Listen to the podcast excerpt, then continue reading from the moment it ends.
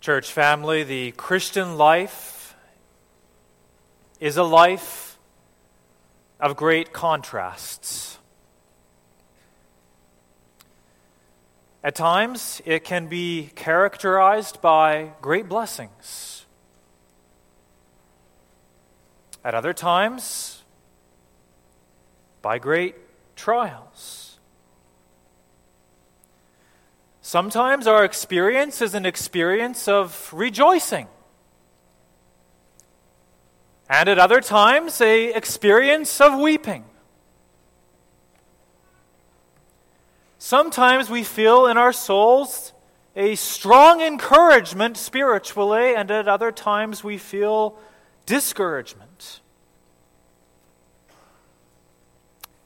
But one of the greatest contrasts in the Christian life comes between those times that we describe as times of sweet communion with God and times of spiritual distance from God.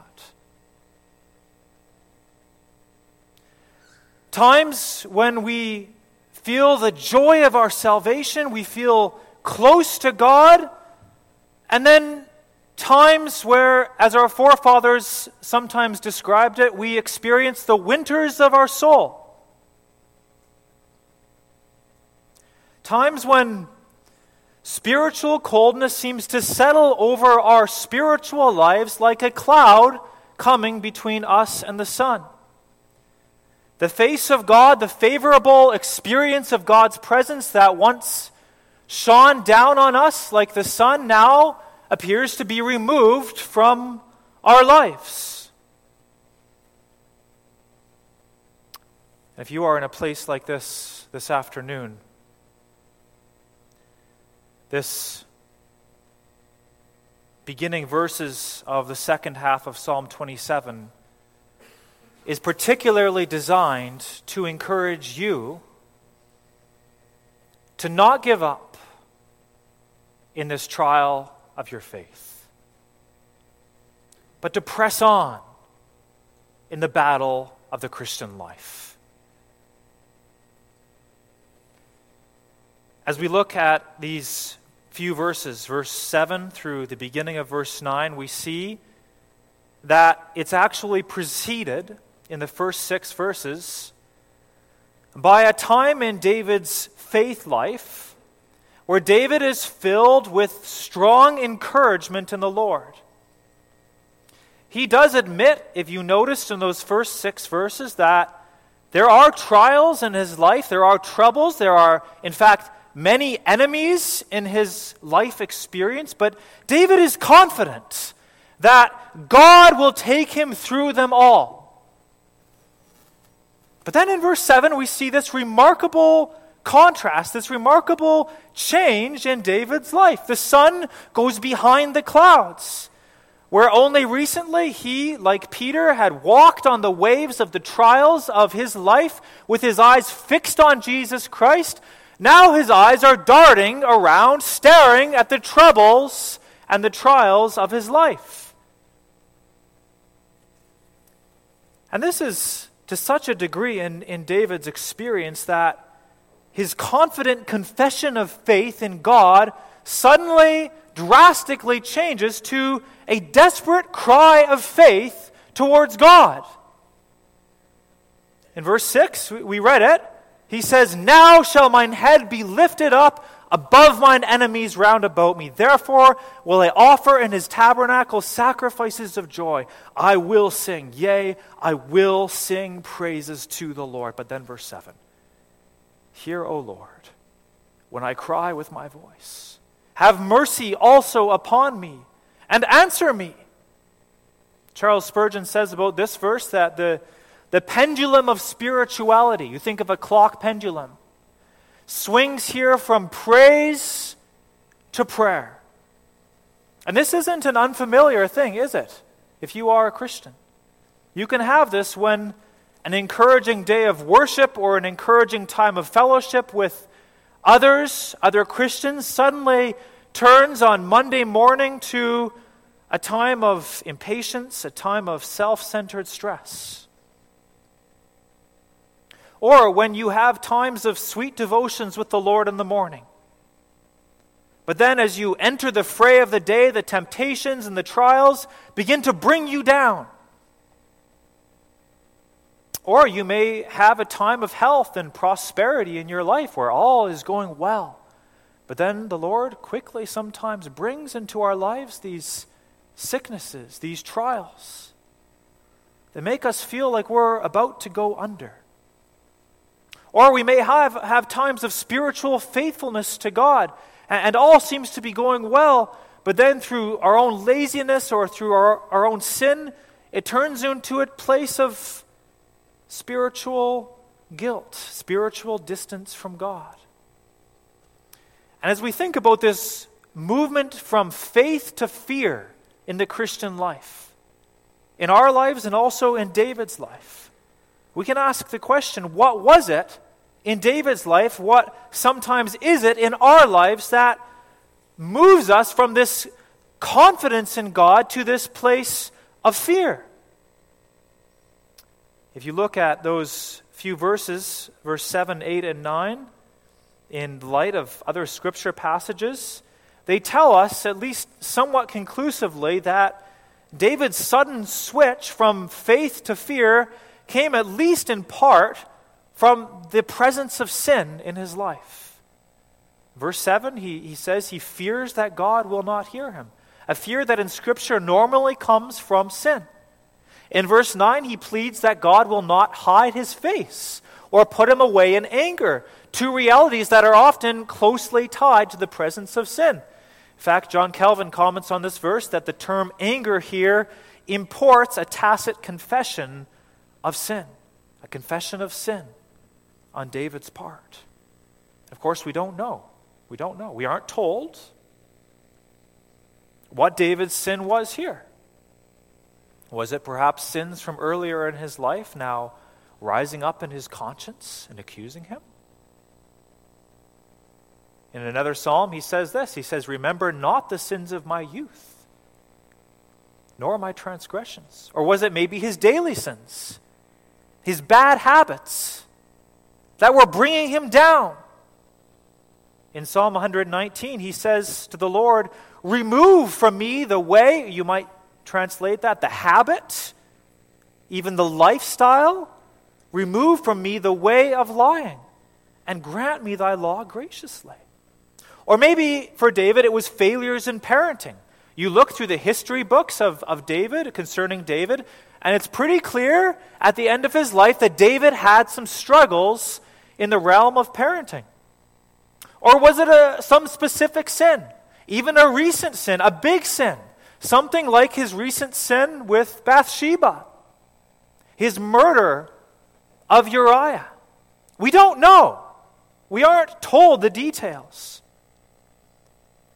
But whatever it was, it was most likely sin that was causing this distance in David's experience of God. But we need to notice something about how David reacts to his experience of distance from God. How does he react? Notice he doesn't stay silent before God. He doesn't stay face down in his sin. He doesn't stay wallowing in the quicksand of the consequences of his sin. Like many of us, he might have been tempted to doubt the mercy of God, to doubt the goodness of God, to doubt the willingness of God to forgive him. But he doesn't give in to that temptation of the devil. Instead, he raises a desperate cry of faith to his heavenly Father. Look at verse 7. Hear, listen, O Lord, when I cry with my voice. Now, why does David begin this way? Well, David knew, as we all ought to know, that when we sin against God, we are voiding our right for God to listen to us. God, according to the law, ought to turn a deaf ear to the cry of sinners. And so David begins Lord, if I can paraphrase, would you please hear me when I cry? Don't turn a deaf ear to my cry. But then he continues Have mercy also upon me and answer me. So not only hear me, not only stretch out your ear and hear me, but also answer me. You see, if, if God had heard David but then had remained silent, this would have been an agony to David's heart. Why? Because David loved the Lord. David had a living relationship with God. The Lord was his friend. And so, for the Lord not to answer David would have deeply troubled his soul. And this is a good example for us, isn't it? Sometimes we can go through times of spiritual coldness and we can simply get used to it. We, we get used to the fact that we aren't close to God. But this should not be. The Christian should be pressed on in his heart to do what David does here, to cry out to the Lord. This means that if right now in your life your devotional times in the morning feel cold, or if in your prayers you, you cry out to the Lord, but your prayers barely feel like they make it past the ceiling, as we say sometimes, that the heavens, to quote Scripture, feel as brass over you, we shouldn't nonchalantly sit there in our coldness. We ought to be impelled to cry out for God to help us. Look at how David responds. Look at how he responds. Hear, O Lord, when I cry out with my voice. You see, David is not whispering here. David isn't just nonchalantly addressing the Lord. He's crying out with his voice. And if you look at that word, in the original, this is a call, this is a shout. In fact, it's actually something of a summons. Not an authoritative summons to God, but a strong pleading to God. David is using volume here to speak to God because he cares about God hearing him. Let me give you an example, children, of, of what this cry of David would have been like. Let's say that, that one evening you, while you were out camping with your parents, became lost in the woods. Now, you would be scared, wouldn't you, if you were lost in the woods, all by yourself? But what should you do? What would you do if you were lost in the woods? You would cry out for your parents, or you ought to. And how should you cry? Quietly? Whispering? No, no. You should cry out with a loud voice for your parents to hear you. Mom, Dad, help! I'm lost! Can somebody hear me? You cry out with a loud voice, and this is how it ought to be for Christians. When they feel themselves distant from God, spiritually lost in their hearts before God. They ought to cry out with a loud voice to God. The Lord loves to be cried out to with a loud voice. It honors Him when we cry out to Him like that.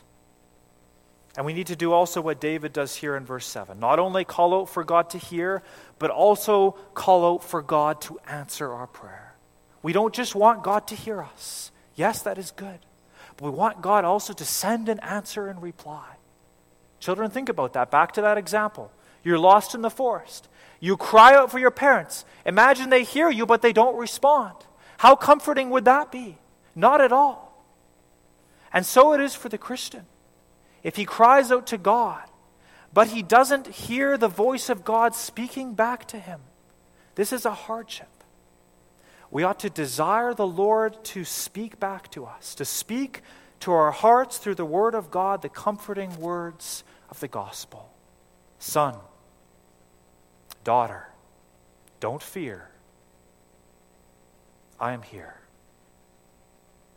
And notice one other thing in this verse. David doesn't just say, Hear, O Lord, when I cry with my voice, and answer me. He says, Hear, O Lord, when I cry with my voice. Have mercy also upon me and answer me. Have mercy also upon me and answer me. You see, David couldn't bear to receive a answer from God that was not thoroughly saturated with mercy. If God sent David the reply that David ought to have had, it would have been a, reply that crushed his soul.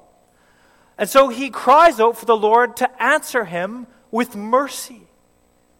But maybe that raises the question for us. How, how can David just take it upon himself to ask God to, ask, to, to give him mercy, to show him mercy, to answer him in mercy. Wasn't David a sinner? What right did David have? What right do we have to ask the Lord for mercy?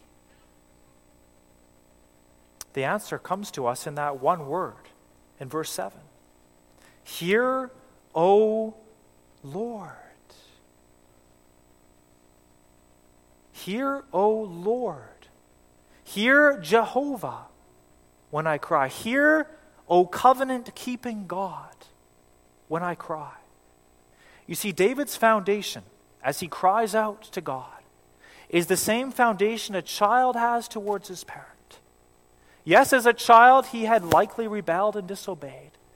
But just as a child returns to his parents, so David here is crying out to his covenant keeping God, the one who had made covenant with him from youth and who would not break covenant with him. In fact, it's remarkable. If you read through the psalm again after, you will notice that 13 times, 13 times, in 14 verses, David uses that covenant name Lord. He begins the psalm with it. In fact, in the Hebrew, it's the very first word of the psalm. The Lord is my light and my salvation. And he ends the psalm with it. Wait, I say, upon the Lord. David is, is bookmarking and saturating everything in this situation with the covenant keeping name of God. You see, David knew, just like we ought to know, that we are covenant breakers. We break covenant daily with the Lord. We do not love God as we ought and our neighbor as ourselves. And yet, David knew that God was a covenant keeping God. And what an encouragement for us today. No matter where we find ourselves, you know your own hearts. No matter what sin might be in our lives, no matter how stilted or shriveled up our hearts might feel spiritually, no matter how deep the winter of our soul in regards God, we are not to despair. We are not to give in to unbelief. The devil might come to our souls and say, Hath God said? Hath God said that he will forgive you? given all the sins you've committed? Hath God said that if you go this many months or this many years far from God, that He will receive you back into favor? Hath God said those words of 1 Thessalonians 5:24 that faithful is he that calleth you who also will do it? Hath God said those words in Psalm 103 that as far as the east is from the west, so far hath he removed our transgression from us? Hath God said all these things? How are we to respond? Just like Luther did. When the devil comes knocking at the door, we are to send Christ with his finished work to the door to answer the devil. The devil has no accusations that he can bring against God's people because Christ has paid for them all. You might say that Satan loses his voice when Christ meets him and shows him everything he has done for his people. He grows quiet, he slinks away when he sees the pierced hands, the pierced feet. When he sees the love of the Lord Jesus Christ for his people shining out of his eyes, the devil has nothing to say.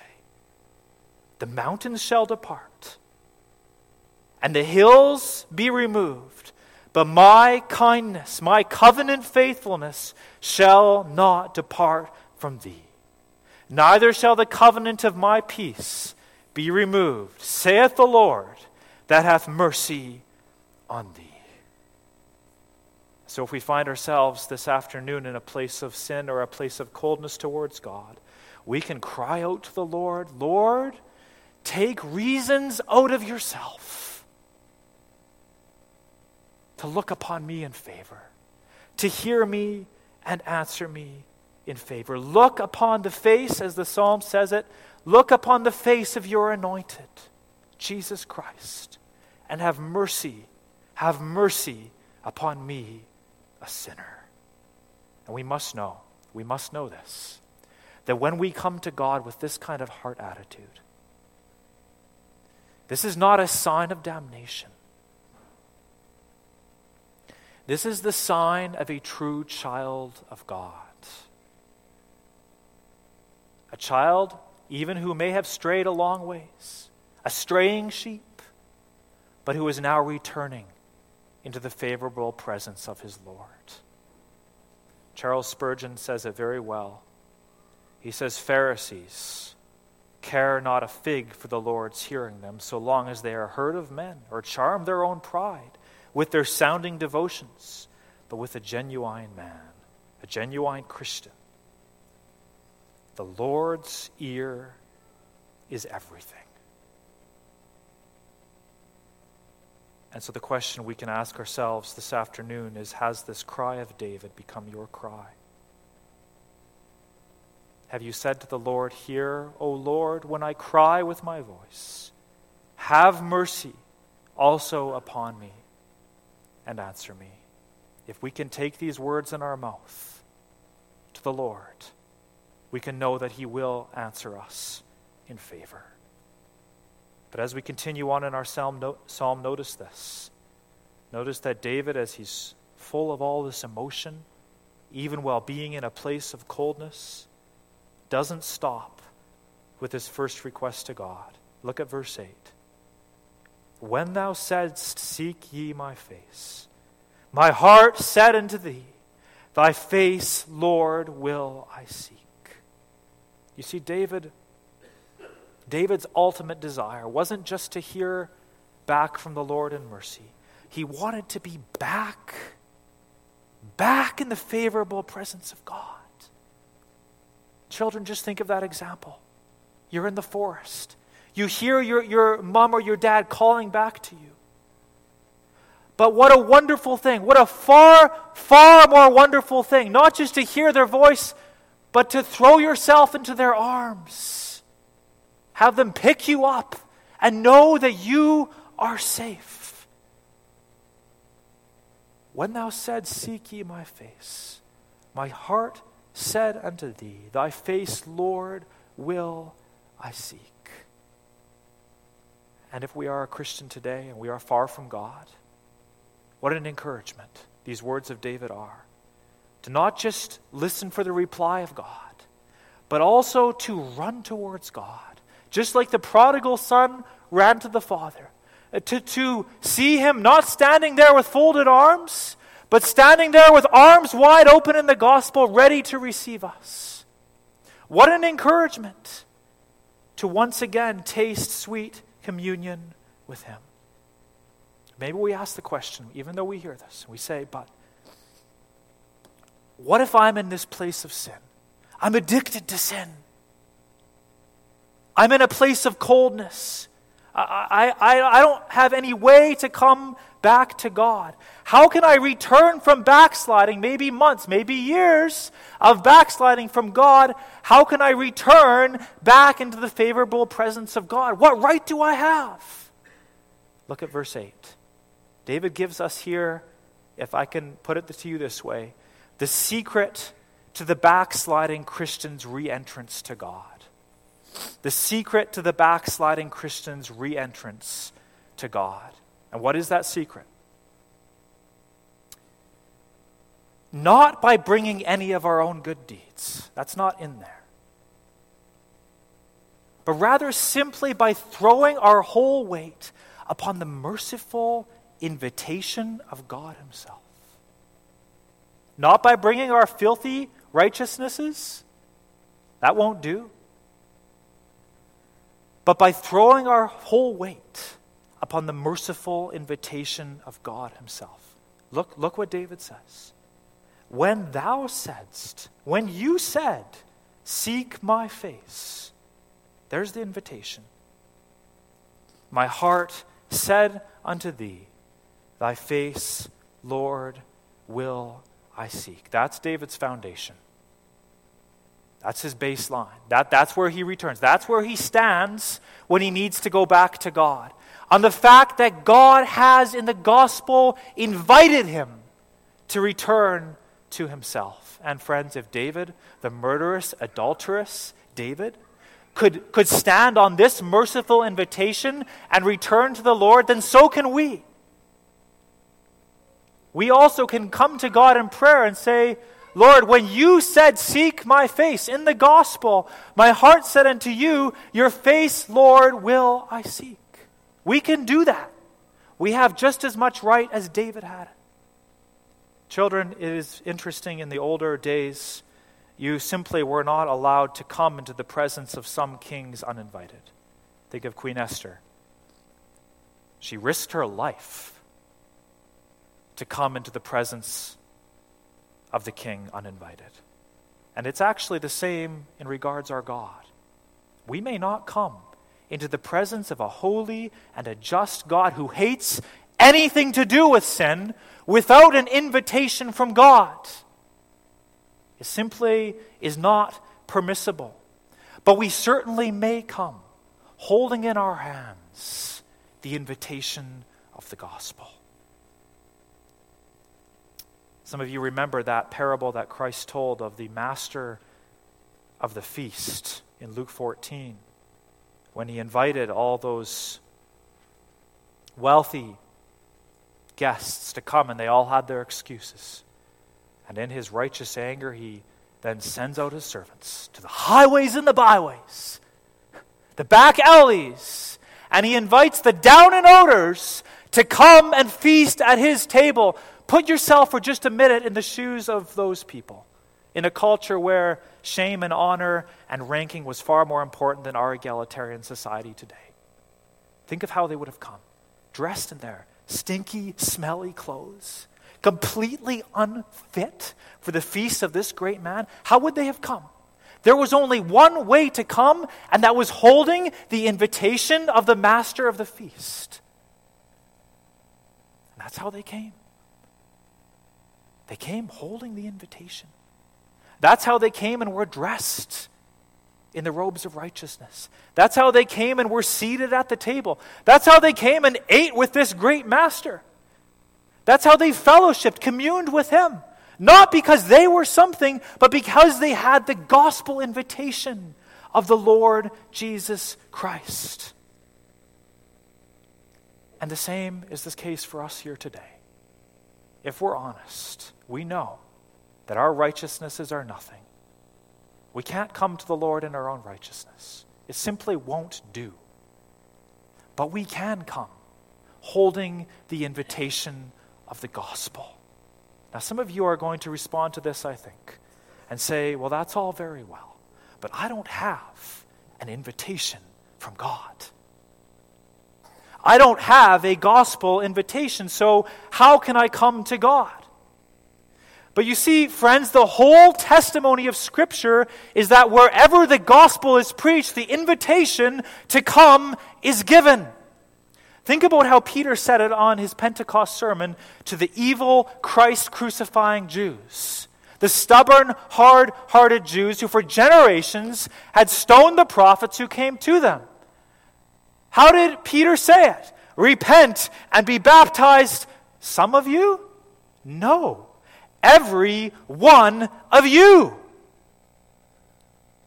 In the name of Jesus Christ for the remission of sins, and you shall receive the gift of the Holy Ghost.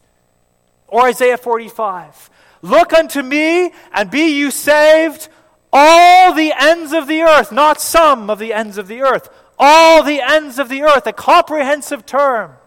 For I am God, and there is none else. So this raises the question. The invitation just went to you. All ends of the earth, every one of you. But how will you respond to that invitation? Will you take that invitation and throw it away in the garbage and say, It's not for me? Or put it in a, in a drawer and close the drawer and put it away for another day.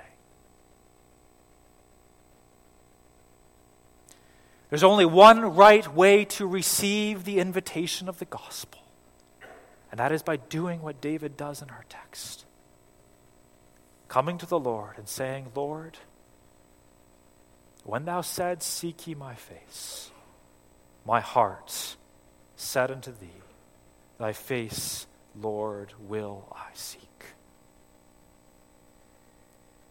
We can come to the Lord. Lord, I'm nothing in myself. I'm worse than the publican in, the, in, the, in that story of the publican and the Pharisee. I'm even worse than him. But Lord, because of thy mercy's sake, receive me. Receive me, Lord. And he will receive us for the sake of Jesus Christ. Now, I know that still some of you will respond in this way. You will say, But regardless of all this, I'm too sinful. I'm far too defiled. Christ would turn me away. If I came to the gates of the great King, to our great God, and I came and I knocked upon the door and I said, Lord, I'm seeking your face. Uh, I'm too much of a sinner. I'm too hard hearted. The Lord will turn me away for sure. How can I come? Even with this gospel invitation, how can I successfully come and enter into the presence of the King? The answer to that question is very simple. And that is that the gospel invitation that has been put in your hands this afternoon is not written in normal ink. The gospel invitation in your hand is written in nothing less than the blood ink of the sin atoning death of the Lord Jesus Christ. And when God sees that invitation, He cannot but let you in. He cannot but swing wide those doors and let the sinner in. He cannot but say, Welcome home, my child. You know the Lord Jesus Christ. You hold his gospel invitation. Welcome home. Enter into the joy of thy Lord.